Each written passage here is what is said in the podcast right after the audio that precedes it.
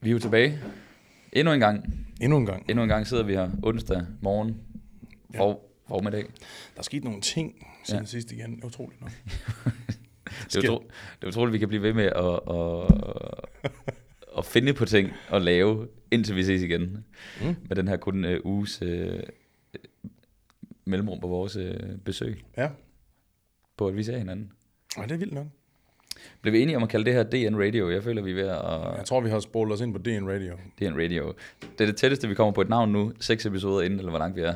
DN Radio. Det var super, super kreativt.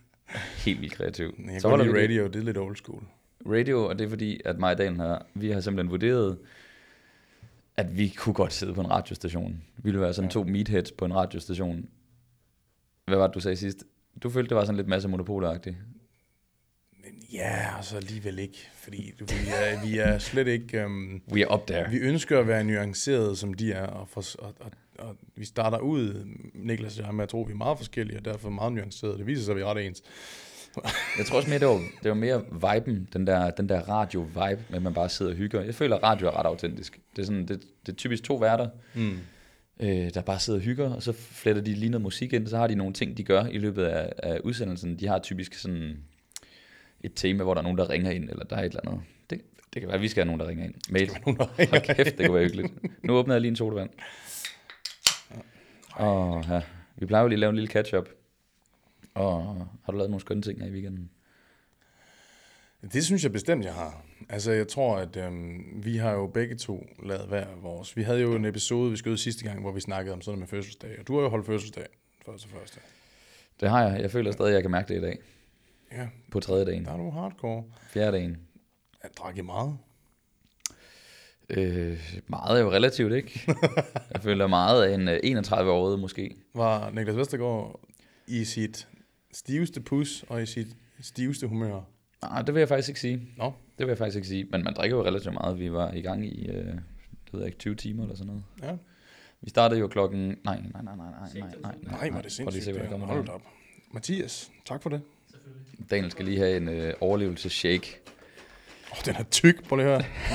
Lige før, at den ikke... Jeg ved ikke, om lytteren Hør. kan høre... Prøv at hvor... Nej, man, man kan høre, den er tyk. Det er kernemælk, det der. Sådan lyder den. Det er fordi, jeg har jeg har simpelthen haft en travl morgen, så jeg sidder faktisk fastende lige nu 10.42. Klokken er 10.42, og Daniel, der vejer 130 kilo, har ikke fået noget at spise endnu. Jeg tror ikke, folk forstår, hvor travlt du har nu. Og ikke med arbejde, men med at spise. Du vil jo faktisk være den absolut dårligste kandidat i Alene i Vildmarken. Der, du vil simpelthen ryge ud på anden dagen. Ja, fordi jeg, jeg har brug for så meget mad. Du vil simpelthen stå febrilsk ude i søen og prøve at fange laks med hænderne. og Sådan noget. Du, vil, du vil give op med et. Og jeg ser dig kaste træstammer ud i håb om, du rammer et eller andet, og så fiskene flyder op i overfladen. Altså, jeg vælger jo, når folk spørger mig, at se det modsatte, og se det som værende, jeg har meget, jeg kan tære på. Men jeg, når, hvis vi skal være realistiske, så, er- så bliver jeg nok, er jeg nok gå død rimelig kold. Jeg går død sådan- rimelig hurtigt, øh, prøv at sige. For, forestil dig sådan en lille, lille bitte fisk, og så lige hvis du er heldig, sådan en håndfuld blåbær. Mm. Så går man lige sådan en dag på det. Tror du, man vender sig til det? Jeg tror, man bliver lang og tynd af det. Altså, dem der er med, de ser i hvert fald relativt lange, tynde og slidte ud til sidst. For satan, mand. Mm. Nå, fra alene i Vildmarken til uh, dyre klubber og restauranter. Mm. Det var det, vi lavede i uh, lørdagshow. Altså, Vi startede jo klokken, vi startede jo klokken øh, 9.30. ja. Fortæl, hvad I lavede. Jamen, øh, vi skulle ud, vi skulle lige have gang i folk. Så 9.30 der mødtes vi ude i øh, Nordhavnen, og så skulle vi i Sauna Gus. Mm. Sauna Gus, ja. Så vi sad jo øh, en blandet forsamling på 22 mand. Øh, Morten var blandt andet med. Han kendte ikke nogen. Der var nogle forskellige vennegrupper, der ikke kendte hinanden. Så vi tænkte, hvilken bedre måde at møde hinanden på, end at tage tøjet af og sætte os ind og svede sammen i en sauna Ja, hvorfor ikke? hvor man sådan kunne mærke lårene på hinanden. Hvis, altså, og hvor man sad ind imellem benene på hinanden, der sad op på, Ej. på øverste etage. Det var skønt. Hvad er sauna gus, hvis til lytteren, der ikke ved det endnu? Jamen, øh, sauna gus, så har du jo en gusmester. Vi havde Hotte Henrik. Hedder han det? Hotte Henrik. Hotte Henrik. Det er løgn. Skønt mand. Og vi kan ikke finde på et navn til sådan en podcast, men Henrik er imod han. Hotte Henrik. Han var frisk. Han var frisk. Øh, han var vel en mand i, øh, jamen det ved jeg sgu ikke, slut 40'erne, start 50'erne måske. Mm. Du ved, og de, Jeg, jeg føler, at jeg har set det før, men sådan en gusmester, så kommer han jo ind, og så står han i, i sådan en wife beater og shorts, og så tager han lige sådan en, en hætte på, sådan en beanie, mm-hmm. altså sådan en hue, hvor man tænker, hvorfor gør du det mod dig selv? Der bliver 100 grader varmt inden den sauna der. Men jeg føler, at jeg har set det før. Det er som om gusmesteren virkelig også skal det varmt. Eller så er det fordi, hans, hans skalp simpelthen brænder, når han står med den der store vifte. Jeg er ret sikker på, at det faktisk er fordi, den en eller anden form for uld, der gør, at varmen ikke trænger igennem, så du faktisk holder hovedet køligere. Det kan godt være. Det tror jeg. Vi, vi må, er der en, der kender? Jeg tror faktisk, det er fordi, ens hoved bliver for varmt, hvor ulden holder dig øh, mere neutral Jamen, det kan i, godt i, være. i varme. Ja. Vi skal have en ekspert i kommentarfeltet et eller andet sted. Mm-hmm. Nå. Øh, jamen, gus handler om, at man øh, kører sådan nogle sekvenser. Af, vi kørte øh, 10 minutter på, 10 minutter af. Øh, det vil sige, at man sidder i saunaen i, i 10 minutter ad gangen, og så gusmesteren har sådan nogle bestemte teknikker. Øh, de kaster rundt med sådan en håndklæde og sådan en vifte på sådan en speciel måde, så de kan styre vinden inde i saunaen. Og så har de sådan nogle forskellige øh, olier og, og øh, urter og ting og sager, som ligesom kan nogle forskellige ting. Så, øh, så man kører fire olier på de 10 minutter, som så åbner op for porerne, eller I don't know, et eller andet. Sådan, du kan virkelig mærke, sådan, øh, ligesom hvis du spiser sådan nogle mintbolcher eller et eller andet, det, så Mm. renser det lige bihulerne, eller øh, hvad var, der var noget, der var nærmest noget, der smagte sådan lidt af kanel i luftvejene og sådan noget. Altså du ved, ja, det er meget intenst. Mm. Så sidder man der ved at dø, og så er man færdig med første øh, session. Så går man jo udenfor, og den oprindelige plan er jo, at man hopper i havet. Vi havde ikke lige et hav til rådighed ved siden af os. Mm. Så vi gik bare ud i øh, isbade, altså i bruseren, og så stillede vi os udenfor. Vi er jo i, det var i, ja, nu er det november måned, vi er i, så det var sådan relativt koldt udenfor. Og så øh, pause, få noget drik, få noget nød og noget salt, ind igen, og så gør man det sådan af tre omgange. Nødder og salt. Altså øh, peanuts og sådan noget. Det er for at holde væskebalancen ved lige. Okay. Folk er ved at besvime derinde, hvis det er, man ikke lige holder styr på sådan noget. Sindssygt. Fordi man sveder så meget, ikke? Der bliver, jeg tror, der bliver omkring 100 grader derinde. Så man sveder så meget salt ud. Du sveder så meget med det. Jeg skal saltbalance helt off. Ja. Vi drak jo så alkohol i pauserne, så det hjælper jo ikke lige frem på... Øh. så vi fik Fane Branca i pauserne. Dehydreret og fuld. Ja, ah, vi var ikke fuldt der. Vi fik bare lige en lille skarp. Øh, ja, så da vi var færdige med det, så var folk ligesom i gang, ikke? Så øh, skulle vi ned og have frokost nede i byen. På 12 og snaps. Fremhavne sted. Smørbrød. Sillebord. Hjemmelavet snaps. Hele muligheden. Sillebord. Eller det var ikke, det var ikke et sildebord, de havde bare en, øh, sil- en masse sildeanretninger. De havde sådan nogle Mm. øh, sild, skaldyr fisk, der var noget ost, der var kødanretninger, øh, smørbrødsting, ikke? Mm. Ja. Lækkert. Og så hjemmelavet snaps dernede. Jeg tror, de har 20 forskellige hjemmelavet snaps. Mm. Så lige på flasker af dem. Til frokost. Fadøl. Og så, øh, så var der pause. Skulle vi hjem og klæde om, og så mødtes vi igen til om aftenen, hvor vi skulle ud og spise. Fik vi 12 retters med vinmenu, og så øh, Ej. cocktails og vin og hele lortet der også. Og så øh, i nogle taxaer, så hen på, øh, på en klub med bord og flasker og hele lortet. Jamen det, det var voldsomt. Det, det er voldsomheder. Det er helt smadret. Jeg var faktisk overraskende frisk øh, søndag. Jeg var træt, Mm. men jeg havde ikke sådan tømmermænd eller noget. Jeg tror, det er den der konstante påvirkning igennem dagen, måske. Jeg ved ikke, om det, om det kan noget. Nej, jeg, havde været, jeg ved, jeg havde været wasted, hvis jeg Ja. til det der. Jeg, Nej, vi var også, vi var også rimelig godt stigt, men ikke sådan, at man væltede rundt og kastede op ud over det hele og sådan noget. Hvordan, hvordan tog Morten det? Var Morten også øh, han god til at håndtere Øh, alkoholen? Morten kan jo ikke lide øl, Nej. så han kørte mere bare på... Øh, øh, han kørte kun på de skarpe, faktisk. Ej, Sjovt nok. Så han fik skarpe i saunaen, han fik skarpe på frokostrestauranten, men så drak han så øh, Pepsi eller øh, Pepsi eller Cola Zero on the side. Ja. Men altså, han var med på vinmenu og sådan noget, så ja, det gik fint. Han var ikke med på klub. Der, der kapitulerede han. Så siger, Okay. det der, det skal jeg bede om. så øh, Ja. Der er ja, han sgu fornuftig nok. Der, altså, der, der, går han, der går han før tid. Morten er jo så god til at regulere det der. Jeg ville ønske, jeg kunne nogle gange. Mm. Jamen, han, han, han er god til, men øh, jeg, altså, han er god til at, at kalde den, når han føler for at kalde den. Ja, Hvor man kan godt have en tendens til, at man, man, kalde, man har lyst til at kalde den, og så trækker man den tre timer alligevel. ja man bliver lidt grebet af Det stemningen. Der blev jeg jo så grebet af stemningen til klokken 6 om morgenen. Ja, det er sygt. Ja. Men øh, det var sjovt. Vi var jo ja, 22, da vi startede. Jeg tror måske, vi var 16, der var med på klub eller sådan noget.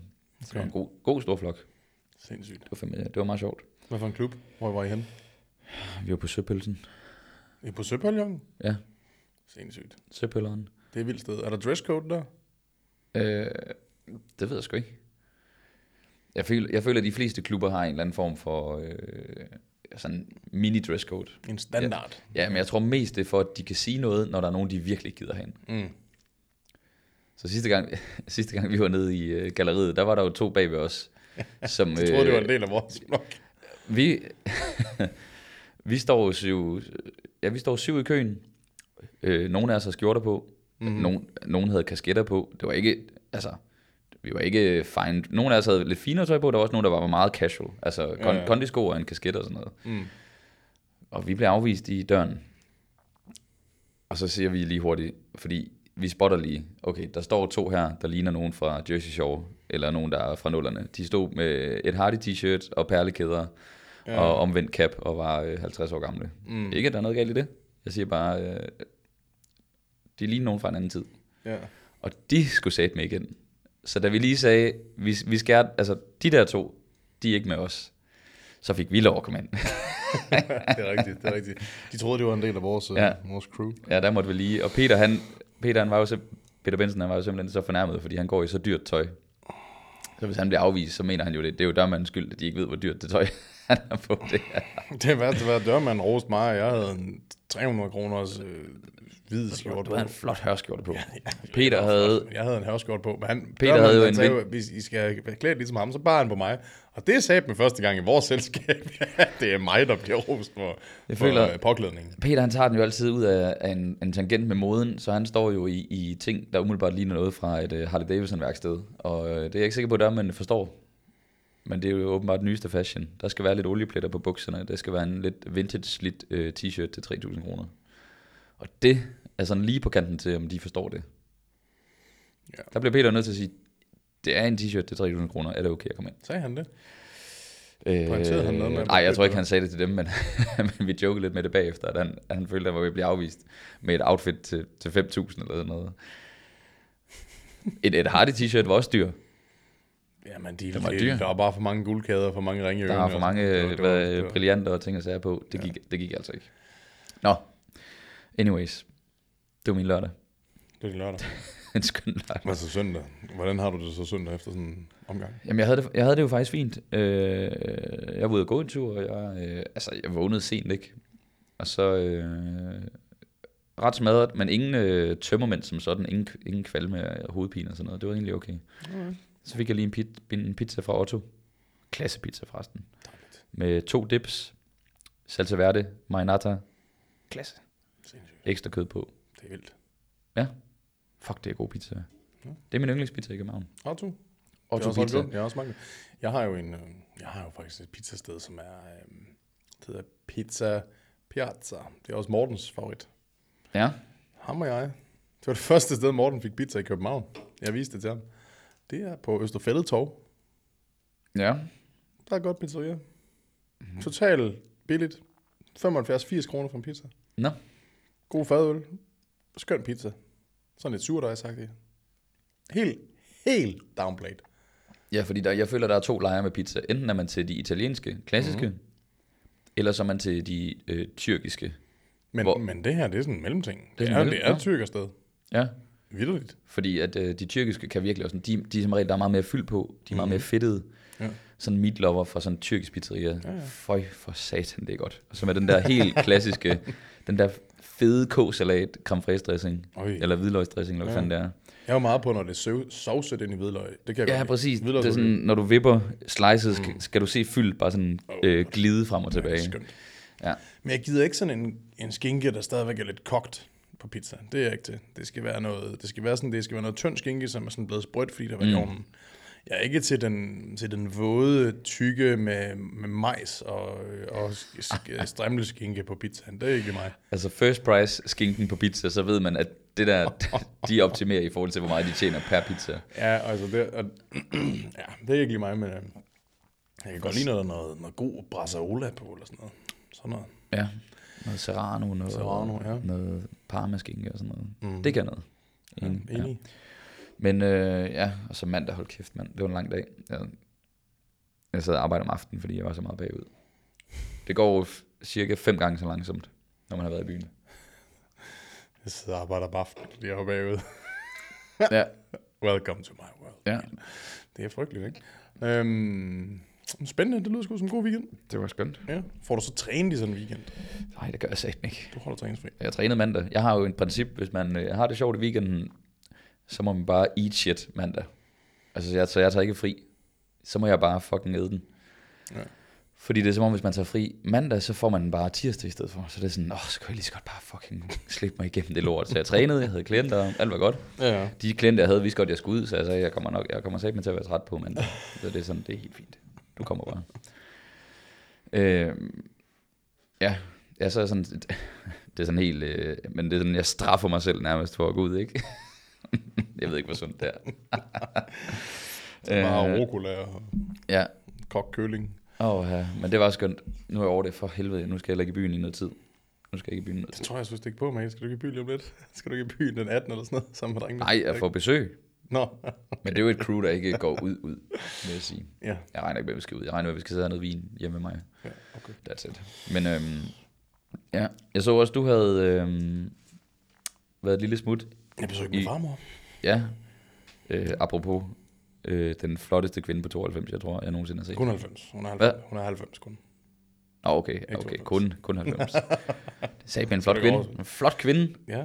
Er du sindssyg, mand? Ja, det er sygt. Altså, hun kunne sagtens være 70. Altså, hun, Vitterligt. er 20 år yngre, end hun er.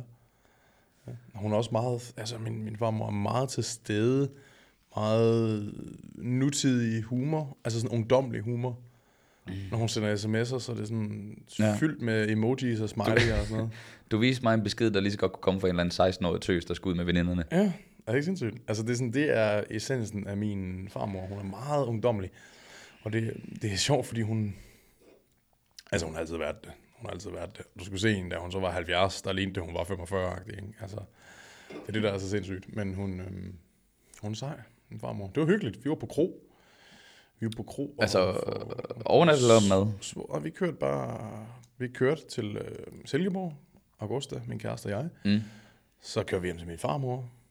Så samlede vi hende op, kørte ud på Svostrup Kro. Svostrup Kro. Svostrup, Svostrup. Svof.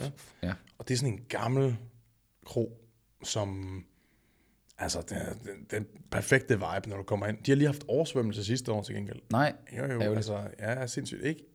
Jeg tror, noget af huset blev skånet, men altså, der- vi snakker syge oversvømmelser. Altså, det er seriøst bare global warming. Nå, ja. altså li- fordi det ligger helt ud til vandet, eller Ja, hvad? det ligger helt ud til ud- Gudenåen. Helt ud. Så der er vildt altså, Nå. vand helt op til. Der er sådan en bro, hvor der er sådan nogle... Det er et sted, hvor folk normalt tager billeder. Øh, når de bliver gift, så forestiller mm. det ligesom sådan en gangbro, hvor at, øh, så ude for enden er der ligesom sådan en espalier med nogle, nogle blomster, og så kan, du, så kan du stå der og få taget billeder med Gudenåen bag dig. Mm. Mm. Og øh, det er oversvømmet. du, der kan du ikke komme ud længere. Altså, det er vildt, sådan, der er sådan nogle, jo jo, når du normalt er ude i naturen, jeg ved ikke, om du kan huske nogle gange, så er der sådan nogle, nogle røde pæle, hvor der så er sådan nogle små pile på, der sådan guider dig i retning af, nu er du på Marguerite-ruten, eller nu er du mm. på sådan noget, som der er skovarealer, og så er der ligesom sådan en, en plade, der forklarer om den, omkring det her sumpområde, ikke?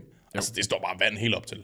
Altså, det er sådan, Nå. det er sådan en meter højere, end det plejer at være. De må da også have været ramt af den, der lige var her nu her, så. Den Ja, ja. der storm. Har Ja. de ikke det? Jo, jo, præcis. Men hvad, altså havde de fikset det så allerede, eller hvad? Nej, det, det, det er stadigvæk et projekt. Eller var noget af det så låst af, eller lukket? Og hele restauranten er fin. Okay. Øh, de er heldige med, at der er lige sådan en lille bakke. De har lavet sådan en lille vold. Mm. Men altså, hvis vandet kommer over der, så er det på højde, vandet med restauranten. Damn. Ja. Men øh, super hyggeligt sted. Jeg finder ud af i retrospekt, at det er jo sådan et JV-sted, et tilflugtssted for Jehovas vidner. Det er jo Ja. altid efter, i Silkeborg, folk der har nok snart fundet ud af, at jeg er gammel Jehovas vidne, øh, og hele min familie på min fars side og min mors side var det også, ikke? Mm. Øhm, og øh, det er altid Silkeborg, de her store stævner blev afholdt som sådan et tre-dages stævne. Stævne en- simpelthen. Det hedder et stævne. Når man er til stævne, det, det er et... Det skal, det skal jeg lige forstå. Gælder det om at være den bedste Jehovas vidne, eller hvad? Er det, hvem Der har er det? Hvem, hvem, der er, altså, hvor mange flyers har du der delt ud? Aldrig. hvor mange dørklokker? Hvor mange dørklokker har du har ringet du, har på? du ringet? Apropos, altså, der kan man virkelig snakke om at, at gå door to door. De må være...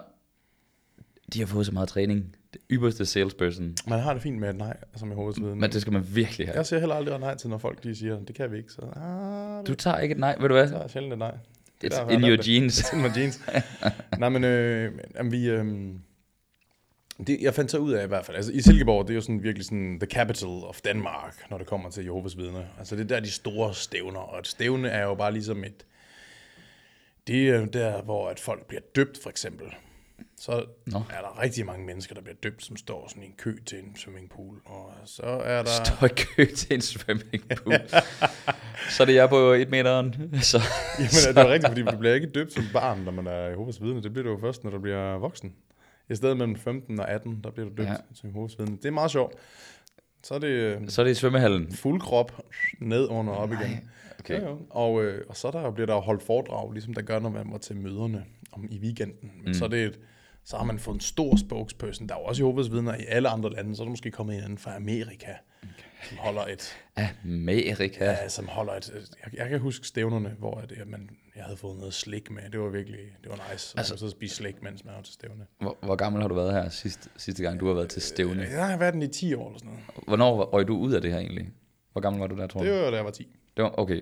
Det er derfor, du kan huske mange af de her ting så godt. Mm. Man kan jo godt huske, hvad man lavede, når man var 7, 8, 9, Ja, 10 fra år 6, gammel. fra Ikke? 6 års alderen og til 10 års alderen, der kan jeg huske måske også 5. Ja. Der kan jeg huske en del derfra. Altså, du forstår godt de her ting, altså hvad der er foregået og sådan noget. Ja, for fanden. Okay, ja. ja. vildt nok. Men altså,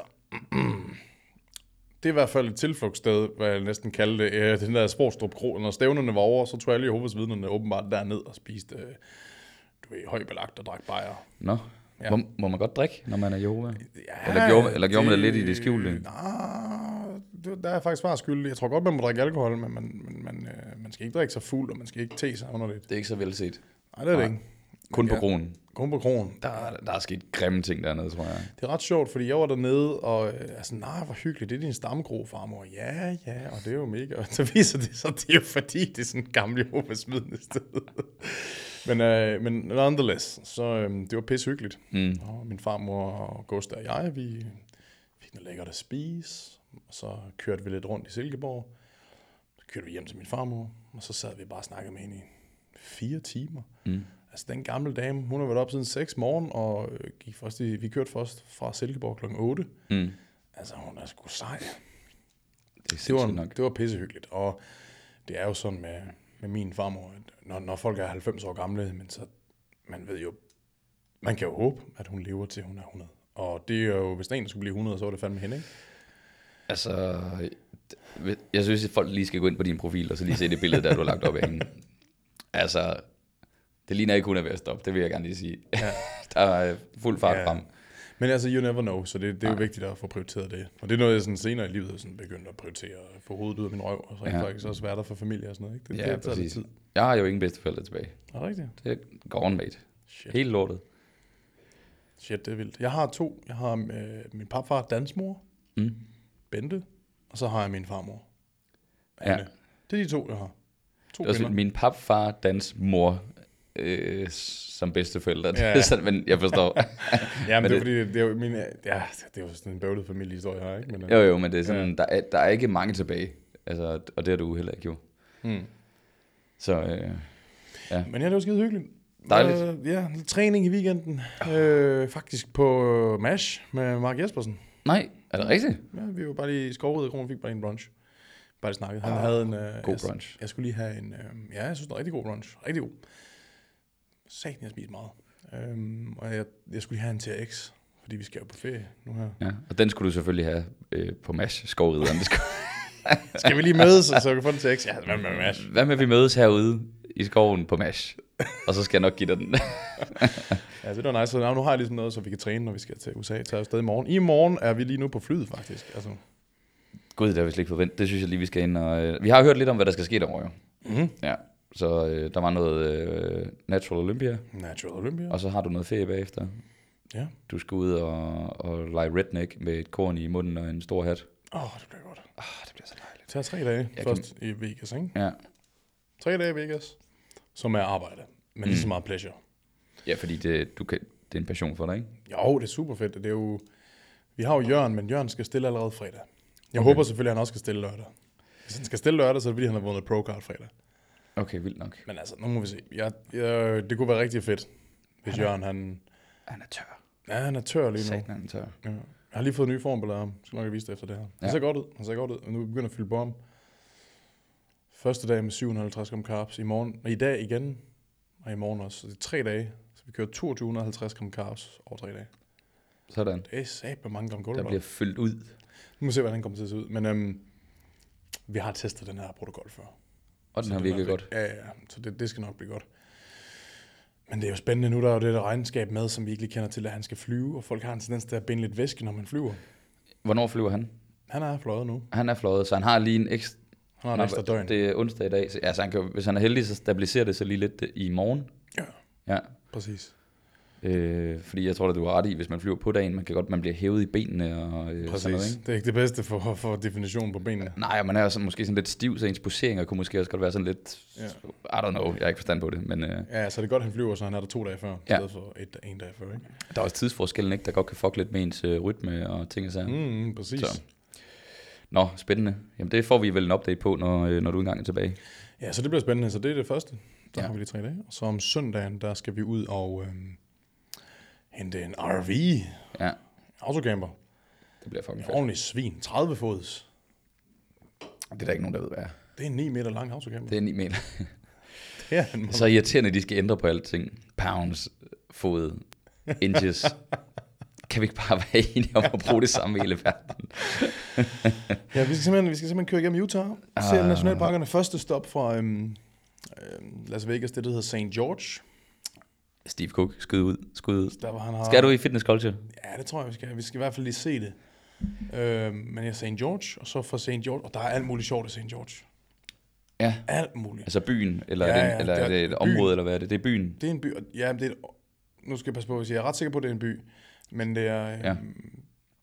der er jo øh, masser af gamle museer, og der, der, der er masse sjov, altså sådan historier omkring, det er nogle af de første cowboys kom derfra. Mm. Altså, det, der er meget historik. Det skal nok blive grineren. Mm. Så derfra, og så skal vi til øh, Zion National Park. Det er det første sted, vi sover. Det er Zion National Park, Ja, som skulle være et af de smukkeste steder i verden, som jo er sådan en af de der vidunder, ikke? jo. Er det, er det peak, øh, altså det I ser mest frem til at opleve? Zion og øhm, Bryce Canyon, tror jeg, bliver stort. Ja. Øh, Zion er jo vi der er to-tre dage. Ja. Så det er, jo, det, er jo, det er jo enormt. Du kan jo hike for evigt i Zion. Ja. Du, har- du har været i Grand Canyon før, Ja. så du har faktisk lidt en reference i forhold til sådan... Grand Canyon føler jeg nogle gange godt kan være så stort, at man har svært ved at måske at tage det ind også. Altså hvor at mm. nogle af de andre mindre, der er det nogle gange måske vildere, fordi man sådan er nede i det, agtigt eller hvad? Grand Canyon er jo, det fylder jo det hele, ikke? Altså det er jo, det er jo så enormt, og, og Grand Canyon, det er, altså det er breathtaking, føler jeg. Altså vi, vi, august, jeg har jo været der selv, og så har jeg været der med August, og vi fløj hen over helikopter sidste år. Mm. Super fedt også, altså super, super fedt. Men øhm, Zion National Park er meget mere, altså, der er du i naturen. Grand Ja. Canyon, det er jo ikke sådan, du bliver sat af, altså når du finder selv hjem, altså det er jo, Nej, nej, så dør man. altså, så er det sådan, men, men i Zion National Park, der kan du jo vandre. Og der er der jo, der er jo også dyr der. Der er rattlesnakes, der er, dyr. der er fucking bjørne, der er øh, coyotes, der, er- der er, altså, Har I været inde og øh, læse om, hvad man gør, hvis man er ude og vandre alene og sådan noget? altså, det er vigtigt, at du skal lave, der er jo nogen, der har sådan nogle øhm, bjæller Ja, på deres tasker, sådan så at de laver larm, sådan så dyrene kan høre dem, og så dyrene flygter. ja, præcis. Hvis du går sådan helt stille, og så du kommer til at overraske et dyr, det er faktisk det værste, der kan ske. Så er du fucked. Hvis du lige overrasker en bjørn, ikke? Så har den ligesom to unger eller det lapper der en. Bang. Stor lappe. Ikke engang fordi den prøver at dræbe dig, bare fordi den bliver forskrækket. Det Ja, er ikke så godt. og så bagefter så nakker den der. Så nakker den af bagefter. Ja, så det, det er jo en god måde at gøre det på. Ja, fordi jeg havde en, øh, jeg har en bekendt fra øh, Charlotte i øh, North Carolina. Mm-hmm. Og når de vandrede, Mm. så gik de nemlig med klokker og guns. så det, Gik det med guns også? ja, ej, jeg tror, de har øh, noget, noget havlgevær og ting og sager med. Jeg tror også, de havde, øh, jeg ved ikke, om de har sådan nogle, øh, de der nød øh, blusser med. I Zion National Park? Nej, altså i, øh, i North Carolina. Nå. Øh, så hvis der kommer bjørner og sådan noget, og de, og de ligesom går tættere på, eller man kan se, de er aggressive eller et eller andet, så tror jeg, man gør alt i verden for, at den ikke... Øh, altså for at skræmme dem væk, ikke? Mm. Om det så er gunshot, eller de der romer lys, eller hvad fanden det er. Ach, det er vildt, mand. Det er vildt nok, ikke? Det var nøjeren at vide, vi kunne potentielt ikke komme tilbage i dag. Ja, det er sygt, det der. Ja. Men det, det er som om, de er så afslappet omkring det. Også bare sådan rattlesnakes og sådan noget. Jeg vil være rædselslægen hver gang. Bare sådan træde op på en sten eller et eller andet. ja. Du fucking dør, hvis du bliver vist, øh, bidt af sådan en der, ikke? Ja, ja, det er rigtigt. Så er du ude sådan et sted, hvor der, der er ingen forbindelse, og du skal hentes med helikopter. Hvis du er heldig, så kan de finde dig, ellers er du bare færdig. Ja, det er sygt. Det er sygt, det der. Har I købt boots, der er høje? Ja. Ja. Ja. Rattlesnake boots. Rattlesnake boots. Sindssygt. Nå, Nej, det skal nok blive godt, og det er også, der er jo så mange turister også omkring Zion National Park, at Ja. det er ikke helt lige så, og du skal bare kigge, hvor du går, og ja. du ved, det skal nok blive godt. Ja. Det er jeg sikker på. Ej, jeg glæder mig til at se billeder dernede fra. Ja, jeg tror, det bliver nice. Og vi har jo en hel liste af mange ting, vi skal. Det, der hedder Arches Landscape, som er jo Arches National Park, er jo nok det smukkeste, vi kommer til at se. Ja, Det er jo de der kæmpe store buer, som er i stenformationer, som står... Øh, fra, øh, dem der står fra istiden af og sådan noget, ikke? Helt, helt glatte. og der er fem eller syv af dem, hvor de, er sådan, de er kæmpe store. Og, og de er jo... Det er jo, øhm, det er jo sten.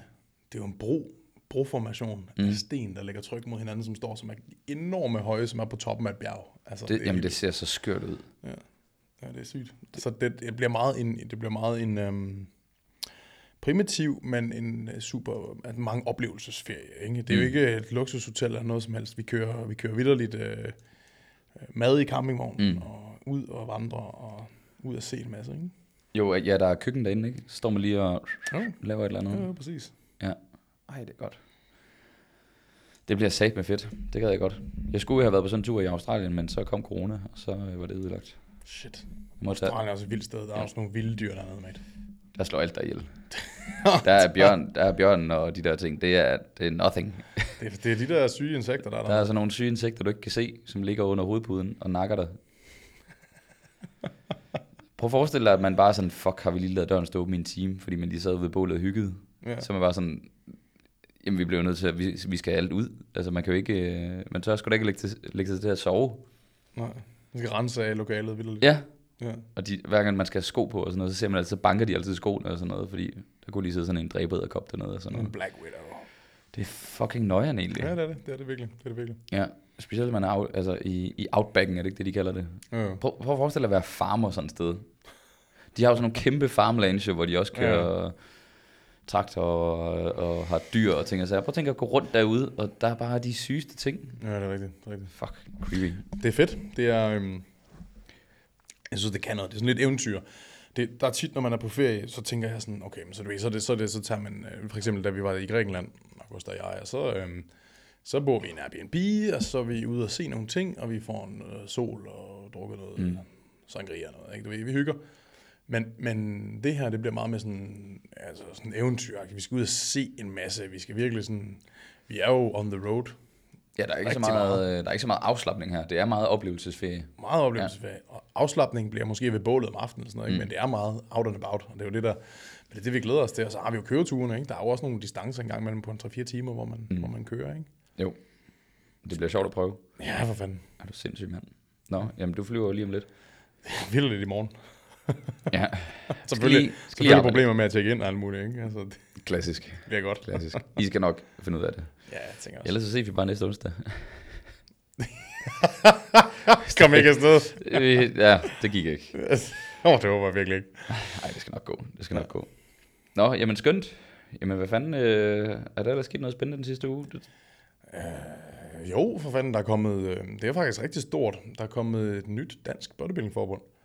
Vi skal lige have et snart af bodybuilding med. Vi bliver nødt til at have snart bodybuilding med. I, I slipper ikke derude. Vi skal, vi skal lige have noget bodybuilding med. Ja, ja, og jeg synes jo, jeg synes jo faktisk, det er rigtig, rigtig godt langt hen ad vejen. Jeg har sådan, nu så jeg, at det bliver offentliggjort i går øhm, på sociale medier, og jeg tror faktisk, du ved, fordi jeg selv sidder med et, et forbund, et bodybuilding-forbund, så, så selvfølgelig så tænker man lige over, Nå, er det konkurrence? Hvad kommer det til at betyde for os? Hvad, er, øhm, hvad kommer det til at have effekt? Mm. Og jeg kom frem til, øhm, for det første, så er det det, der hedder, det, der var jo noget, der hedder Dansk Bodybuilding Forbund før. Ja. Det, de har skrevet der, det, er det nye Dansk Bodybuilding Forbund. De sætter ligesom streg i sandet over, at det er ikke det gamle Bodybuilding Forbund. Altså, så det er den med nye boller på suppen, åbenbart. Ja. For der har efter sigende var nogle ting i det gamle forbund, som folk ikke var helt tilfredse med. Og det, Okay. det ved jeg ikke nok om til at udtale mig om det. Det er bare det, jeg kan forstå også på det, de skriver. At de tager afstand fra det gamle forbund. Det må det gøre en grund. Ja. Men, øhm, men jeg ser det som værende, øhm, altså, jeg ser det ikke som værende en, en konkurrent til øh, DFNA-forbundet. Fordi det, som DFNA er, det er jo et, et testet show, hvor vi har... Øhm, øh, det er naturlig bodybuilding. Mm. Hvor det andet er inden for IFBB, hvilket betyder, at man jo kan kvalificere til de helt store shows, altså Olympia og så videre, og mm. Classic og alt det her. Hvilket så også kommer til at betyde, at jamen, øh, jeg ved jeg faktisk ikke, om de tester. Det kan godt være, at de gør det. Det er faktisk, jeg faktisk, fordi jeg ved, jeg ved tidligere har Antidoping Danmark været der til DBF stævner, nogle af dem, nogle gange har de ikke. Så jeg vil ikke udtale mig om det, men det er i hvert fald, det hedder ikke natural bodybuilding. Så Nej, nej. jeg tror, min pointe er, at, at det, det, er, det er lidt to forskellige forbund, der sådan har været deres retning. Ja. Men hvor jeg synes, at der skal være plads til begge dele. Der er jo folk, som, som for eksempel øh, vil hele vejen, mm. som gerne vil til Olympia, som gør brug af præcisionsfremmede midler. Og de kan jo ikke stille til mit show. Så der skal også være shows, hvor de kan stå i. Men lige så vel, så er der også nogle ting ved DBFF, som gør, at for eksempel så noget som... Ja, der har også stået sindssygt mange naturlige atleter og klaret det godt til DBFF shows. Så det, der var fedt, det var for eksempel det, der hedder Athletic Fitness. Det var mm. der engang. Sindssygt fed kategori, hvor både Ida Thuring og Anne Larsen har stået. Øh, øh, Trine Ratlau har klaret sig sindssygt godt i. Mm. Øh, så er der jo for eksempel Athletic Fitness. Jeg glæder mig til at se, om de tager det med. Det var ret fedt. Det var virkelig noget, som publikum synes var fedt at se. Ikke? Hvor de laver de laver dips, og de laver chin-ups, og de laver romaskine. Ja, det var sådan lidt den, den spæde start til CrossFit way back. Ja, det er faktisk rigtigt, ja. Altså, det Ja. var noget performance, og Mm. du skulle ligne noget, ikke? Ja, for jeg håber faktisk, det kunne være ret fedt, hvis de tager det med ind igen. Ja. I don't know.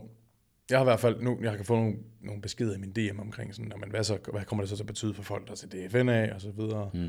Og min, min tanke omkring det er jo, at jamen, øh, man må godt stille op i andre forbund, selvom man er medlem af af DFNA. Altså det gør mig ikke noget. Jeg synes faktisk bare, det handler om at, for mig set, jeg prøver at få sporten til at vokse. Jeg prøver ikke at have ene ret på atleter. Mm. Altså, så mit mål er ikke, hvis du har stået til DFNA, altså Open Danish Championship for eksempel, og du er medlem her, hvis de så melder sig ind, lad os sige DBFF, skal de så have en karantæne? Det synes jeg ikke. Jeg har det sådan, altså, det kan jeg i hvert fald tale på, på mit forbunds vegne, at målet er jo bare at vokse sporten. Mm. Og det er jo på tværs af alle parametre, så, så øhm, jeg ved selvfølgelig ikke, hvordan de valg så gribe, vælger at gribe det an. Um, Nej, det må du jo se. det må vi jo se, men altså, jeg synes i hvert fald, at jeg, jeg tror egentlig bare, det er godt for Dansk Bodybuilding Forbund, at der kommer mere, at der kommer flere forbund, der er mere fokus på bodybuilding, synes jeg bare er en god ting. Øh, Jeg vælger at have den hat på, der hedder, jeg promoverer naturlig bodybuilding, Mm. hvor at vi, vi tester øh, både off-season og til konkurrencen i stor stil. Øhm, og faktum er bare, at hvis, hvis man vælger at gøre det, jamen, så har man ikke atleter, som kan komme til Mester Olympia, det rigtige Mester Olympia. Det har man bare ikke. Så hvis man har ambitioner om at skulle den retning, jamen, så er det igennem et andet forbund end mit. Mm. Vi kan slet ikke kvalificere dem til det, det er noget helt andet. vi er ikke en del af IFBB. Nej, præcis. Øhm, ikke at sige, at man ikke så også tester. For nogle perioder, der har jeg også set, at IFBB-shows, de har jo for eksempel et natural show i IFBB. Har de det? Ja, der er kommet et naturligt show i IFBB, så det er sådan, Altså, jeg føler lidt de der natural shows i IFBB. Der var også Muscle Mania, som de, de Ja. claimede var et, et natty show. ja, ja. Jeg tror, de er lidt mere loose med reglerne. Men det ved jeg ikke, fordi jeg, jeg så, hvad de brugte. Altså, de, de bruger de samme laboratorier og sådan... Altså, jeg ved godt, det er det, man tænker, fordi det er jo det, de normalt står for, men jeg tror samtidig også, det får de vel ikke noget ud af. De får jo kun noget ud af, hvis de går i, hvis de går i, i små sko, altså sådan i forhold til antidoping, at de er gode til at... Ja, For ellers, hvorfor lave det? Hvorfor overhovedet lave det? Jamen, det giver heller ingen mening, men Altså, min umiddelbare indtryk var faktisk, at det der IFBB-ejede naturlige show faktisk var felttestet. mm. Lige så, lige så testet som ODC er. Øhm, altså, to be honest. altså, jeg ved jo ikke en, en skid om den verden der. Jeg synes bare, jeg husker historier fra, fra way back 13, 14, 15 og sådan noget, hvor antidoping Danmark var til stede. Mm. Men dem, de vælger at teste, var så nogen, der ikke engang var i, i fucking call-outsene nærmest. Hvor det er sådan, okay, det virker bare sådan udefra til, at ja, nu har I bedt dem om at komme, men I har været rimelig selektive med, hvem I tester. Hvorfor? I, der var ikke nogen førstepladser, der blev testet. Der var ikke nogen top 3, der blev testet. Sådan noget. Hvor det er sådan, altså, og, men I don't know. Det er kun øh, rygter og historie. Jeg var der ikke selv jo. ja, og det kan jo være, at Antidoping Danmark har fået strenge ordre omkring, hvem de må Ja. teste. God. Jeg ved sgu ikke, min den er slået for. Mine er også slået. Jeg slår Bluetooth også. Så Altså, altså det, jeg, det kan jo godt være, at Antidoping Danmark der har fået strenge regler om, hvem de vil teste. mm. Jeg tror ikke, jeg vil udtale mig om det, fordi jeg ikke ved det. Nej. Men jeg, men jeg, har, jeg har hørt det samme. Øhm, og jeg har stået til newcomers, til det gamle newcomers i sin tid, af det gamle Mm. DBF-forbund, hvor min, den historie, jeg har fortalt før, hvor min atlet Lasse, mit team, jeg har altid kun trænet naturlige atleter, og øh, så stod Lasse Køjts backstage, og Lasse, han har været på prep i måske det, der svarer til 30 uger cirka. Mm. og så står han og skal til at stille op i junior bodybuilding, og så siger gutterne ved siden af ham, Åh, oh, du er, øh, du er Lasse, du er på ren fitness, ikke? Du, du træner naturligt, gør du ikke? Og det sjove er jo, at trykfordelingen var jo sådan, at det var Lasse, der var den underlige, fordi ja. Han trænede naturligt. Mm. Så han sådan, jo, det gør jeg rigtigt. Åh, oh, fedt nok. Åh, oh, respekt, mand. Oh, hvor lang tid har du preppet? Oh, 28-30 uger. Nå, fint, det var nok lang tid, var. Jeg har preppet 12 uger, du ved. Ja, ja. og du ved, de står og mingler lidt, og, og, og, synes, og, og viser faktisk super meget respekt for Lasse, fordi han træner naturligt. Mm. Og så går de på scenen, og så... Then they beat his ass. Smoked him. Lasse kom i finalen til gengæld. Det var flot, Lasse var med i finalen, men altså, han, øhm, han var ikke god nok til at klare sig øh, godt. Nej, altså jeg tænker, øh, der, der kunne jo være nogle øh, naturlige folk derude også, der tænker, det er fint nok, vi stiller selvfølgelig op i det naturlige forbund, det støtter vi, kulturen der. Men jeg tror også, der, der skal nok være nogen, der tænker sådan, hmm, jeg tager sgu også lige den der over, jeg kunne godt lige tænke mig at vinde over nogen, der måske også var lidt, lidt sovsede. Det synes jeg er en god idé. Man skal bare være klar på. Man skal bare være klar på, at okay, men når man står til, til DBFF, der kan man sige, når jamen, for eksempel nogle klasser, mens fysik, Mens fysik måske, og sådan noget, kan du godt være nogenlunde med? Bikini, ja, det, jeg tror sagtens, du kan være med naturligt i bikini og mens fysik, altså hvis jeg skal være helt ærlig. Så det kommer også lidt an på klasserne, ikke? Jo. hvor at, hvis man som naturlig i heavy bodybuilding, det der svarer til en heavy bodybuilding i, i et naturligt show, hvis du kommer i et heavy bodybuilding show, i et show, hvor de ikke tester, så vil du måske få pryl. Men ligeledes også, hvis du kommer og er øh, ikke testet person, som stiller op i et naturligt show i heavy Mm. bodybuilding, så vil du også skille dig helt vildt meget ud. Ja. Altså man vil kunne se, hold op, der er stor størrelsesforskel, ikke? men hvor i bikini er det måske ikke så meget udbredt. Der, der vil man godt kunne være med som naturlig, selvom man stiller mod folk, der ikke er det. Hvilket, Mm. og det kan jeg synes jeg er bare fedt. Det skal de da endelig bare gøre. Og man skal jo heller ikke tage håbet for folk, hvis man sådan tænker, jeg kunne godt tænke mig at stille op i, i DBFF, selvom Mm. at jeg, jeg, jeg kun træner naturligt. Det skal man da bare gøre. Det er bare vigtigt, at man forventningsafstemmer med sig selv. Og være sådan, 100%. Okay, der, der er nogle andre regler spilleregler. Man kan også, man skal også passe på med selvfølgelig at få det til at lyde som om, at alle, der kommer til at stille til DBFF, er på noget. ja, Det aner vi jo ikke. man aner det ikke. Det aner det ikke. Altså, så Vores, om, man kender jo heller ikke deres øh, antidopingregler, hvad de har tænkt sig at gøre. Nej, det, Jeg, det. jeg kan jo bare håbe på, at de rent faktisk har tænkt sig at, at teste grundigt. Øh, og hvis de ikke vælger at gøre det, det er, det er jo så deres eget valg. Og det mm. Kan jo så være, fordi man netop tænker, nej, man, altså nu til dags på sociale medier er folk også helt ærlige om de tager ting. Mm. Så det er blevet mere normalt, normaliseret, og vi har ligesom fået i tale sat det her med, okay, men der er et bodybuilding-felt, hvor man tester, og et, hvor man ikke tester. Så skal de jo bare own, at de ikke tester, og være sådan, det, det gør vi ikke. Vi, vi, vi vil gerne give folk muligheden for at gå, gå hele vejen. Mm. Og så skal man own det, bare så der ikke bliver sådan, du ved, at man sådan siger, at man tester, men man gør ikke rigtigt, og så videre. Altså, det, Det er synes, bare, det, det, jeg kan ikke forholde mig til det, mate. Nej, men det, altså, Forestil dig det her, ikke?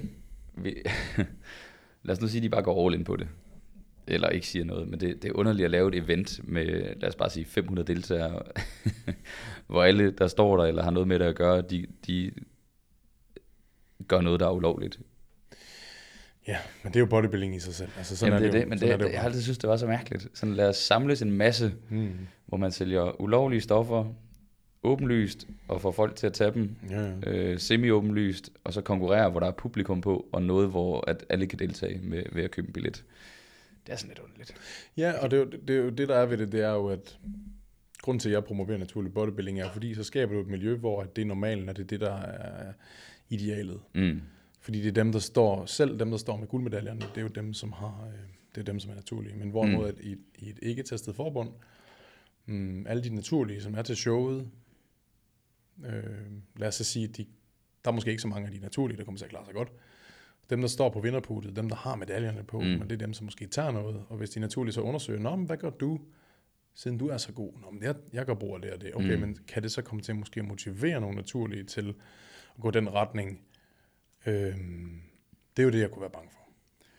Men, Ja. men altså, jeg vil, jeg vil sige det sådan, jeg ser jo også, jeg så jo også sad i weekenden og så, og så Mr. Olympia. Ja, præcis. Så jeg er jo også, det er jo en, det er jo en bodybuilding er jo en, øhm, en niche, en sportsgren, om man vil, eller en kunstform, hvor at jeg synes jo også, det er spændende at se de der gutter, der er fuldstændig sovset op. Jamen, det, er det, Det der gør, jeg. er, det gør jeg. Jeg synes, det er, det er fedt at se, hvad menneskekroppen kan. det er jo fascinerende. Enhanced eller ikke enhanced, men, men øh, jeg synes jo helt klart, at øh, naturlig bodybuilding er vejen frem. Også bare sådan Ja. forhold til longevity. Og, Det er sjovt, det, det, hele sporten er sådan lidt sådan en gråzone område, ikke? Fordi som du siger, du, ja, man, man gør egentlig noget for at supporte det naturlige, men så gør man alligevel noget, der supporter det ikke naturlige og sådan noget, og det i forskellige grader og sådan noget, ikke? Men det er sådan... Det er bare en mærkelig, det er et mærkeligt univers. Mit, ja, men det er det, men det, det er det kun, fordi man ikke ved, hvor, hvad en ståsted er. Hvor mm. mit, mit ståsted er klart. Mit ståsted er, jeg promoverer naturlig bodybuilding. Jeg synes, det er den bedste måde at gøre tingene på. Mm. Jeg synes ikke, der er grund til, at man tager præstationsfremmede midler. Hvis man vælger at gå den retning at tage præstationsfremmede midler, så har jeg et håb om, at det er fordi, at du er realistisk omkring, at du kan nå hele vejen. At du kan lave en karriere ud af det, og mm. at du ved, der skal være nogle argumenter for det, fordi der er en risici, der hedder dit helbred. Mm. Du ved, der skal fucking være en opvejning, der giver mening. Mm. Øh, ligesom at, at, du ved, der er også, hvis du er stuntman i fucking film, ikke? Prøv at se ham med Harry Potter, som er lam i hele kroppen nu, ikke? Jo, jo. Det, that's a career, men der er en kæmpe health risici. Jamen, det er rigtigt. Og sådan er det, og det er det samme med MMA, det er det samme med alle de her ting, ikke? Også, Ja. hvor at, at der skal du bare opgøre risicien, hvor at naturlig bodybuilding er der ingen risici. Måske kan du få lidt for, forskruet forhold til din krop, men det Ja. kan du så også normal bodybuilding. Ja, men, det er det. men, men at Jeg forstår. risicien er langt mindre, og så det er jo derfor, jeg støtter op omkring det, men generelt set synes jeg bare, bodybuilding er fucking fedt. Mm. Og jeg elsker Arnold Schwarzenegger, og jeg elsker Ja, alle det de er der det. gamle gutter, som jeg går brug af det, så, så jeg ser ikke, en- jeg synes ikke, jeg ser ikke ned på dem, som Nej, tager det. Jeg tror nej. bare, jeg vil godt promovere noget, hvor det også er sundt samtidig. Ikke? Jo, præcis. Jamen, det er jo fair nok, det skal folk jo... Øh... Vi kan jo i hvert fald ikke styre, hvad folk gør. Vi kan have vores egne meninger jo. Hvis jeg skal tage mine analysebriller på, når jeg kigger på dansk bodybuilding, hvad der sker lige nu i dansk bodybuilding, så har vi øh, DFNA-forbundet, som har Open Danish Championships. Og så har vi det, der hedder Two Bros Pro. Og når jeg kigger på Two Bros Pro, så øhm, jeg tror, jeg vil vælge at sige, når jeg kigger på, hvad folk siger omkring Two Bros Pro, så er det, at det er jo en venue, hvor folk har mulighed for at stille op, og de har Mm. mulighed for at kvalde sig inden for IFBB og komme videre til store konkurrencer. Det vil sige, der er brug for, at der er en qualifier i Danmark, hvis man vil den retning. Mm. Men det, som det nye DBFF forsøger på, det er, at de forsøger på at, ligesom at give for atleternes skyld en eller anden form for professionalisme, øget professionalisme omkring at drive tingene i den retning. Mm. Hvor der har været noget kritik af Two Bros Bros måde at gøre tingene på. Og det ved jeg slet ikke, om jeg er berettiget, for jeg har faktisk aldrig været til sådan en show. Nej. Men det er bare, hvad jeg lige kan, hvad jeg lige kan læse mig frem til, at, at folk de synes, at der er, de showsene bliver kørt lidt for hurtigt. Øhm, og øhm, måske så... jeg tjener jo ikke rigtig nogen penge på Open Danish Championship. Grunden til, at jeg ikke gør det, det er fordi, at det er dyrt. Det koster en formue at holde sådan et event. Det er jo det, hvis man, hvis man skruer udgifterne i bund, og man ser det som værende en mulighed for at tjene penge, så er det jo bare den businessmodel, man kører med, så skal man bare own det. Og det tror jeg, at Two Bros Bro har gjort. De har bare valgt at sige, "Nå, men, øh, altså, hvis vi skal lægge det her arbejde, hvis vi skal lave de her shows, så skal der også være noget benefit i det. Ja. Noget profit. For jeg kan jo sagtens sidde og sige med lille DFNA, jamen øh, jeg gør det kun for atleternes skyld, fordi det gør jeg. Mm. Men det er jo nemt at sige, hvis jeg har noget arbejde ved siden af, hvor jeg tjener nogle penge. Hvis du nu kun havde konkurrencen, Hvis jeg kun havde skulle leve den, Ja, og det tror jeg måske er tilfældet i Two Bros Pros, det er, at de lever jo af at lave bodybuilding-konkurrencer, Ja. ja. hvilket gør, at der skal være stor profit, men så må vi simpelthen sænke udgifterne. ja, præcis. Det, det er en anden businessmodel, fuldstændig. Ja, ja, og det er der jo egentlig ikke på sin vis noget forkert i, men så skal man jo bare vide, at det kommer så til at måske afspejle sig lidt i showet, mm. hvor jeg, det virker som om det nye DBFF, hvad jeg kunne se på den, deres nye post, de har lavet, de vil sådan have samme ånd, som jeg har i forhold til det naturlige show, bare med det ikke testede Mm. shows, og lave et show for atleterne. Mm. Det kan jeg godt lide. Det synes jeg skulle være fedt. Jeg synes, at jeg synes også, jeg synes, at alle atleter fortjener et show, der er for atleterne. Mm. Øhm, så det, øhm, Hvornår, øh, altså har de annonceret, at de kommer til at starte næste år, eller går der to år? Øh, jeg tror, det starter næste år. De starter næste år. Jeg, jeg ved det faktisk ikke helt. Jeg, jeg ved ikke nok. Jeg så bare deres Instagram-post. Altså, jeg har aldrig været til en bodybuilding-konkurrence, før du lavede en. Nej. Altså, jeg har ikke engang en reference, så jeg kan ikke engang tage til det, og så sige, gud, det rykket sig fra sidst, det var der. Så det må jo være nogle andre, der må komme på den. Jeg har været til mange DBFF-shows, og DBFF har altid været godt kørt. Ja, Altså, det har altid været godt kørt. Det er også Jørgen Kim, har jo også været backstage til DBFF i mange år. Han er dygtig. som også er din øh, en Ja. hjælpende hånd, ikke? Ja. Mikkel Muhl, Mikkel Muhl har været øhm, Han har også været inde over. Ja, han har været speaker, konferencier til DBF, så han, Nå, de har jo okay, haft ja. alle de gode folk, og, og det er jo, så, så laver man et godt show. Ja. Så det har altid, det har altid været godt. Um, det har bare været et show, hvis man kom til det som naturligt, så fik man typisk lidt, lidt hug. så det var, jeg har sagt med fået nogle sølvmedaljer til gengæld til newcomer Altså, shows. vores- jeg har sgu vundet nogle sølvmedaljer, det vil jeg sige. Jeg har ikke fået Øh, nogen guld. Vores kære, vores kære ven og kollega Peter Bensen har om nogen oplevet, har om nogen oplevet en sølvmedalje eller to eller tre. Eller, Ja. ja. eller tredjepladser, jeg kan sgu ikke huske, hvad fanden det er. Han har stillet op mange gange. Ja. Og han har insisteret på at stille op. Der var så heller ikke et, et natty show. Jo, det var der faktisk. I nogle af de sidste år måske. Henning var Christensen. Jeg kan ikke huske, om der var mindst fysik med det. Henning Christensen og så også Thomas Nordals. Men jeg, øh, Peter han insisterede på, at jeg skal fucking op og battle de store drenge, ikke? Og han Ja. har jo faktisk gjort det overraskende godt, Han i forhold til, at han har Ja, ja. stillet op i de forbund der, ikke? Så det kan godt lade sig gøre, og, og klare sig godt. Men det er også mænds fysik. Ja, det er mensfysik, det var det, vi snakker om. Der er måske nogle klasser, der sutter lidt bedre, men jeg vil også sige, at nogle af de... Øh, øh, altså jeg vil da tro, hvis øh, Ibsen stillede op i de der forbund, så ville han klare sig ret godt. Øh, I nogle af de små, øh, Ja. altså i øh, højdeklasserne og sådan noget, ikke? Ja, men han vil ikke blive pro. Nej. Måske vil han blive pro, men så vil han ikke klare sig godt i pro ranks, hvor han Nej, klarer der- sig jo godt i pro ranks, det er naturligt. Altså pro ranks i IFBB, så begynder det altså at tage et nyt niveau. Ja, ja, er der har, han ikke, der, har han, der har han ikke store nok ben helt til det. Altså, det, er han, det De bliver, de bliver bubbly. Ja, ja, det, det, der, der er det jo sådan, du bare forestil dig, hvordan Ibsen ville se ud, hvis han tog noget. Ja, det være helt det er sådan, han skal se ud jo. Det Ibsen, det var ikke det var ikke en opfordring for os her. ingen måde en opfordring. Nej, nej. Stay natty, bro. Ja. Ja. Jeg, jeg, jeg synes, min overall vurdering af det er faktisk, at jeg synes, det er rigtig positivt, fordi det virker til, at de kommer med målet om at gøre noget for atleterne. Mm. Men hvad det så kommer til at betyde for branchen, det ved jeg ikke helt. Og kommer, øh, kommer DFN af til at tage et, et hug på det? Det gør de jo nok. Der er jo flere om kagen. Det er bare sådan, det er. Men, men, øh, men så længe, at man som naturlig atlet bare husker sig selv på, at og forventningsafstemme med sig selv, Mm. tror jeg, når man tager til det, et, et show, hvor man ikke tester samme grad. Så synes jeg faktisk, det er fint. Ja. Ja. Konkurrence er sundt. Konkurrence er sundt. Ja, ja, og, og øhm, jeg har lidt en idé om, hvem der står bag det. Mm. Og øh, jeg har været i korrespondence med, med nogle af dem også, hvor de har skrevet til mig, hey, godt arbejde med DFNA, det er nice, sig endelig til, mm. hvis du Mm. bruger for noget sparring, så siger du bare til. Og det har jeg kæmpe respekt for. Så altså, ja. det, det betyder sgu meget, ikke også? Altså, så de har anerkendt det arbejde, der bliver lavet i DFNA. Ja. Så jeg tror, det er deres, jeg, jeg tror, at de har kigget på Two Bros Pro og sådan tænkt, vi kan gøre noget, der er mere for atleterne, Ja. end det, der foregår der lige nu. ja, som du siger, men hvis bodybuilding også bliver større og større i Danmark, så kommer der vel også bare flere tilmeldinger til alle showsene. Altså, der er flere nattier og flere, der gerne vil tage den all the way, øh, og så videre, så videre. Det hele løfter sig vel bare. Endnu mere kultur. Genpølen i Danmark er, er insane. Der er virkelig mange gode bodybuildere i Danmark. Især naturlig bodybuilding har vi klaret os godt. Vi har faktisk klaret os bedre i naturlig bodybuilding, end vi har i, i, i den normale bodybuilding. Ja, Altså bare sådan track record de sidste to år, der er gået sindssygt godt i udenlandske konkurrencer også for danskerne. ja vi, vi dominerer sgu derude. Ja, det gør vi. Øhm, jeg læste et sjovt opslag fra ham, der hedder øhm, Ryan Doris. Mm. Uh, The Natty Pro. Natty Bro, OG. Ja, jeg kunne godt tænke mig faktisk at læse det op for dig, og så, så kan du lige høre, hvad du synes. Fordi jeg tror, øhm, Han er jo, han er jo en, en, en person, som folk ikke har no, den fjerneste anelse om, hvem er i dag. Men Ja. han er så... Ryan Doris er the shit. Han er, han er flot bygget, og han er bare meget sådan wisdom -agtig. Han er meget klog i alt, hvad han siger og gør. Ja, ja. sådan en helt stille og rolig, calm dude. Jeg elsker, altså jeg har fulgt ham siden day one, Natty Ja. Pro og en Sima og så videre, ikke? Altså det, vil- det vil ligesom være af oh, må jeg lige prøve, nej, nu skal jeg lige være med. Var det en Sima, eller var det Natty? Natty Pro. Ja, Natty Pro. Ryan Doris, okay, Ryan så prøver jeg det Doris. her. Ryan Doris skriver her, Drug-free bodybuilding to me is a lot like a farmer who farms without pesticides or fertilizers. Day and night, the farmer still relentlessly farms. The only difference is the size and potential of their crop yield.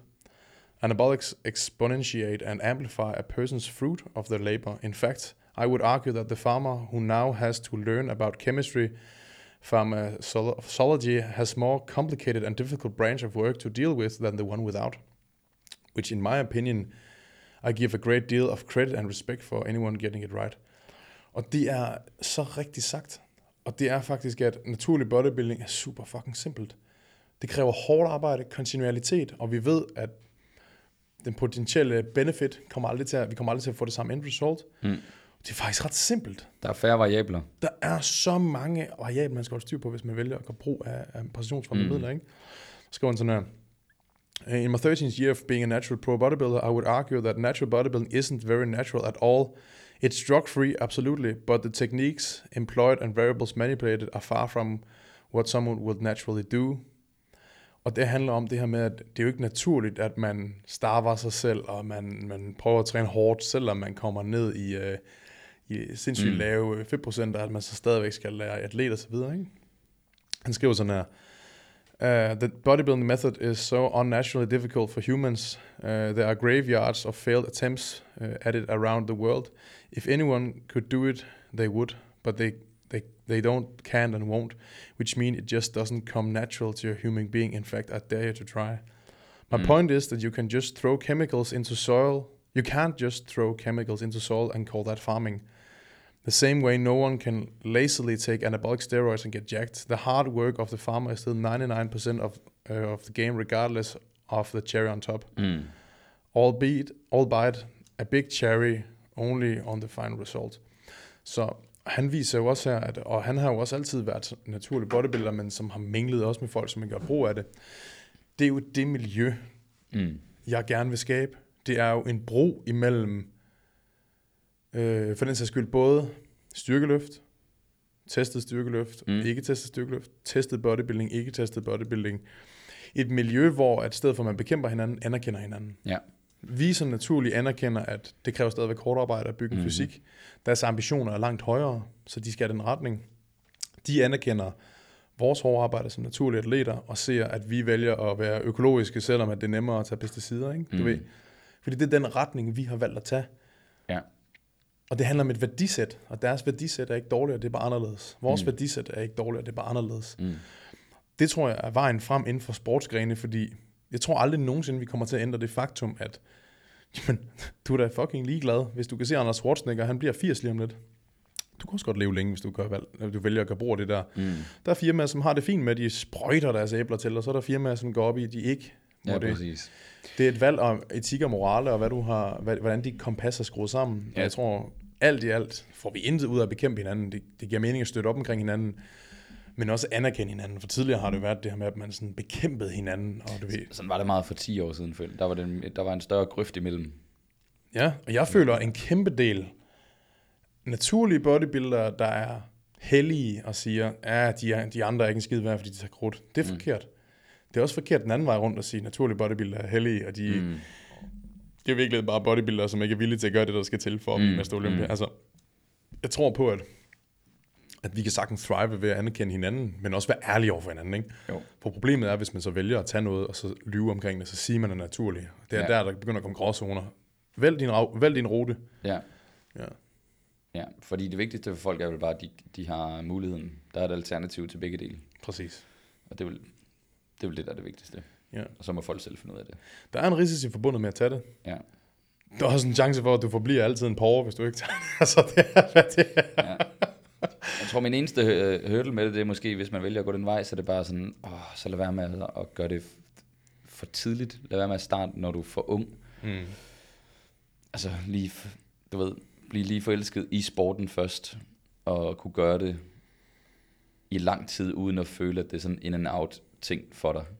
Jeg sagde, man kæft, jeg har set mange, så, Enig. så de trænede i to år, og så tager de det videre, og så efter fem år, så træner de slet ikke. Og jeg er sådan, what? Altså en tanke, jeg havde, det var, at man i, faktisk, i, selv i de ikke-testede forbund, sagde, jamen så længe du er junior, bliver du testet -agtigt. Ja, Altså du skal holde dig naturligt, så længe du er junior. Altså, oh, fordi, det er faktisk et sjovt twist på det, ja. Ja, altså så man valgte at sige, det er ikke så sort-hvid, det er sådan, okay, men så længe du er en person, fordi det kan også være, at man finder ud af, at bodybuilding var ikke for mig, Mm. Men så skal du ikke leve med de side effects, der var, mand. Hvis det Nej. viser sig, at du efter du er junior ikke gider det længere, så det, så det synes jeg egentlig måske vil give mening. Og jeg synes også, at der skal være sådan, hvis man som naturlig bodybuilder, nu kan jeg se ham, øhm, der er en englænder, Mm. som har vundet fucking alt. Han hedder Richard i naturlig bodybuilding. Ja.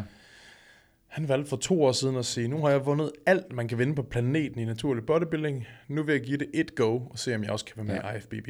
Så nu, han er i gang med sovsen nu. Han kører på.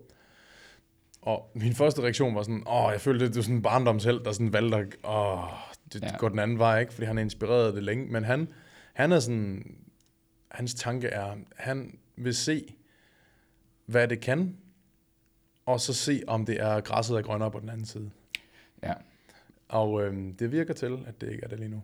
Det virker til, at han, hans ambitioner er ikke længere bodybuild. Nej, okay, så, men så brød han det et år eller to, kunne mærke, det var ikke noget for mig, og så kunne han jo go off Ja. ret hurtigt igen, og så komme tilbage til Der er sikkert også tilfælde med folk. Du kan se nu, hvad hedder han? Øhm, Alpha Lead. Christian Guzman. Christian Guzman. Ja, han har valgt at gå den retning nu. Ja. Øhm, Der var, og du har jo udtrykt din klare holdning til det. Du synes jo, det er noget fis. Det, synes jeg også, det er. Altså, jeg, jeg, Men lige, grunden til, at jeg synes, det er noget fisk lige præcis med ham, det er Mm. mm. fordi, det er... En ting er, det er så ligegyldigt for ham. ja, Han har gang i så mange ting, og så er det nu, han vælger i piken af hans karriere, professionelle karriere, jobmæssigt, at han vælger at gøre sådan nogle ting. Og jeg kan ikke lade være med at tænke på, at det er fordi, han har det sted, og han bliver influ- øh, influeret af hans omgangskreds.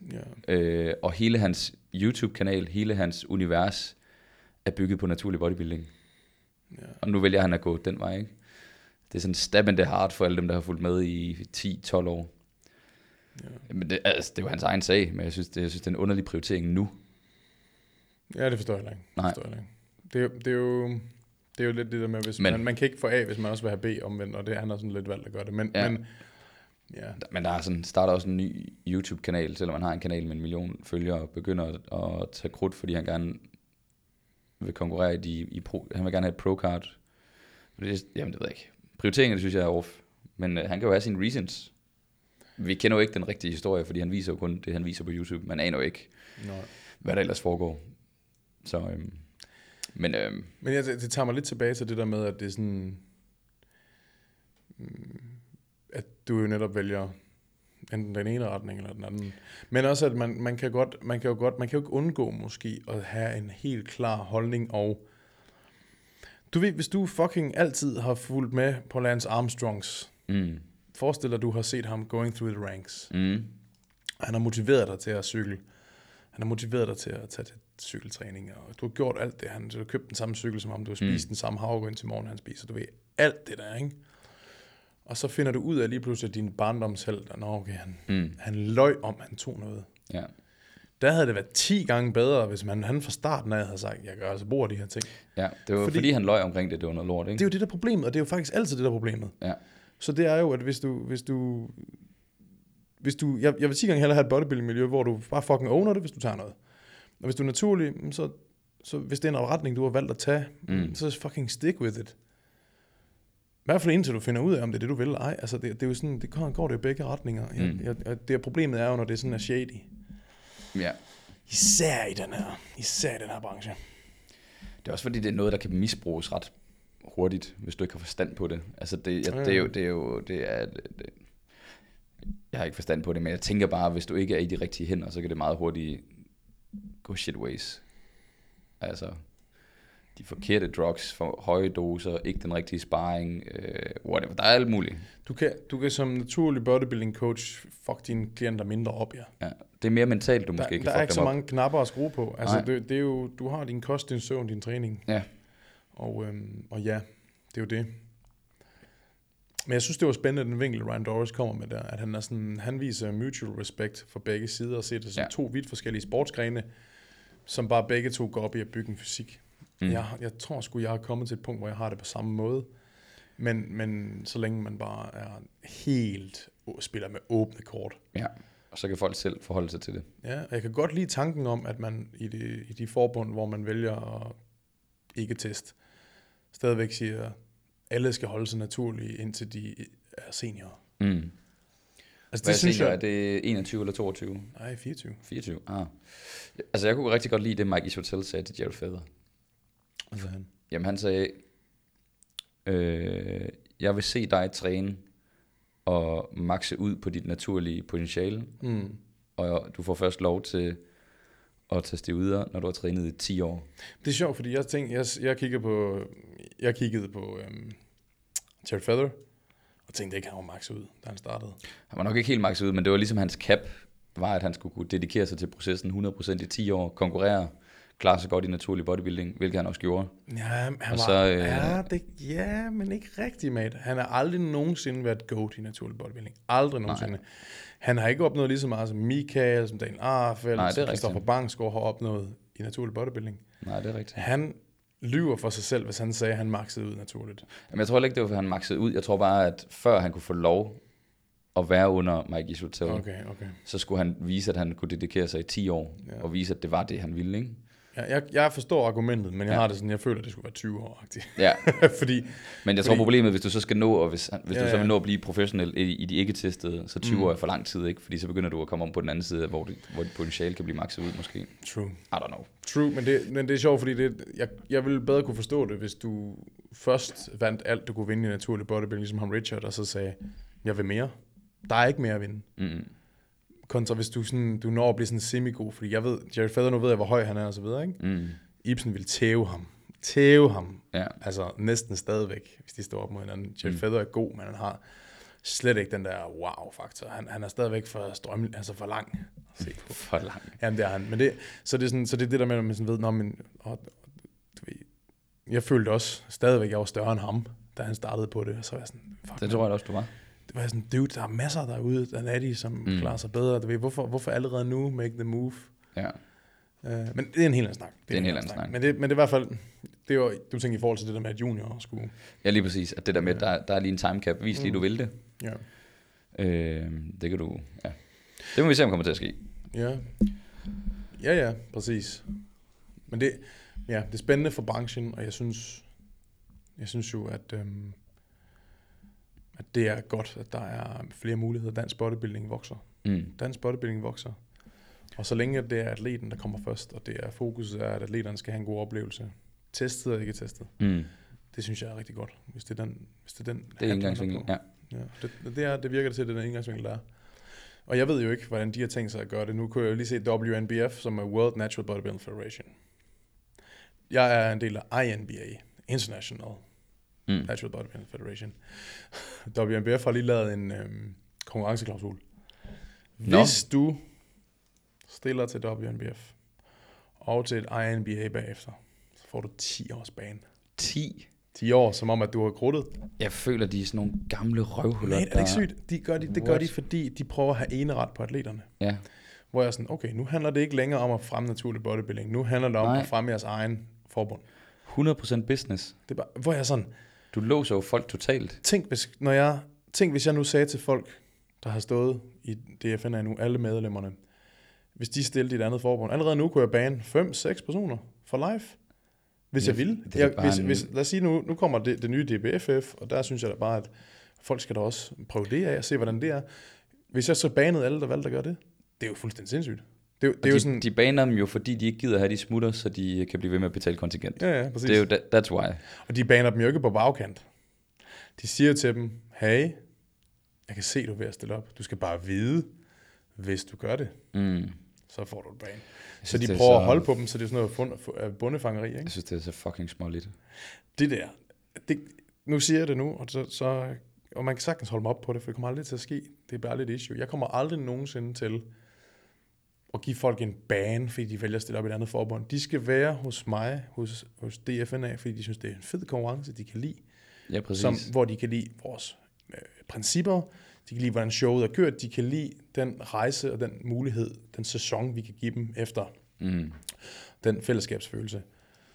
Og hvis man hellere vil være et andet sted, så skal man da være et andet sted. Man skal da ikke, for guds skyld skal jeg ikke prøve at holde på folk, fordi jeg, jeg vil sige, det, men det er jo så også lidt, når det begynder at handle om økonomi. Jeg bliver nødt til at sige det, fordi, fordi for mig set, jeg er faktisk ligeglad. Jeg håber, der er mange, der vil støtte op omkring DFNA. Jeg håber, jeg kan fremme naturlig bodybuilding så meget som muligt. Have masser Mm. af deltagere, masser af publikum. Men hvis en atlet har prøvet DFNA, prøver noget andet, de hellere ved det, men så er det jo fordi, DFNA ikke har været godt nok. Jeg skulle lige til at sige, Så er det jo min fejl. Jeg, kan da ikke, jeg skal da ikke bundefange dem, så er det fordi, jeg skal steppe mit game op og lave et bedre show. de skal se lidt mere indad, de der Ja. WNBF. Det er jo Gutter. sådan, ja. Nu kan jeg tage for eksempel Anne-Sophie. Anne-Sophie har lige vundet pro-card i WMBF og har i INBA. Jeg ved jo godt, hvad jeg godt kunne tænke mig, hun gjorde. Jeg kunne godt tænke mig, hun fortsætter i, i INBA.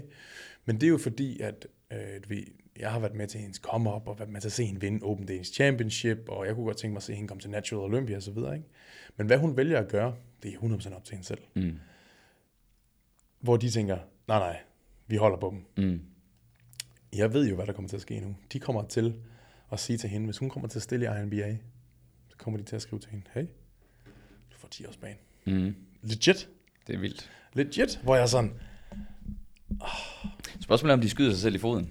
Og så bare folk, de... Øh, det kan være, at folk er sådan, fuck no, så holder vi os bare til IMBF.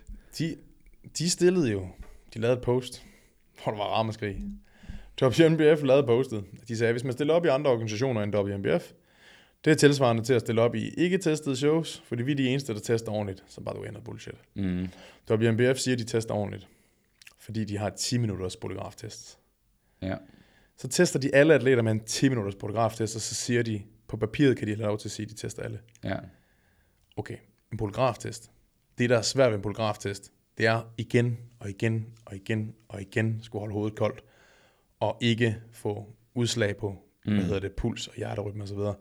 Det er jo ikke, det er jo det, der er det svære ved en polygraftest, det er, at du konstant bliver testet, du skal holde hovedet koldt længe, så en test skal være lang. Mm. Det er derfor, jeg tester jo tre gange så lang tid, fire, seks gange så lang tid. Nogle gange tager det en time, de test, som jeg bruger. Ja. Så når jeg får ham polygrafmanden der fra Norge til at komme, så siger han jo, at jeg kan kun nå, hvis jeg har 13 timer, så kan jeg nå et sted mellem 13 til 26 mand. Mm. For det tager mellem en halv til en hel time per mand. Ja. Så, så det er jo sådan, det, er det, der er svært ved en polygraftest. Ja. Ja. Så, så, det, så det er sådan, så de siger, at de tester alle. Ja, ja, det gør I da.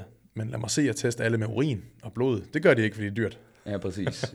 Det, det gør jeg så heller ikke, fordi det har jeg ikke råd til. Men jeg tester så mange, jeg kan med ja, og urin man og kan jo også være lidt selektiv. Man har nogle ting, man kan kigge lidt efter, og hvad der ser spøjst Mm. ud, og whatever sådan noget. Ikke? Så man gør det jo så godt, man kan. Jeg er en del af INBA. Jeg er det eneste forbund i INBA, som laver polygraftest.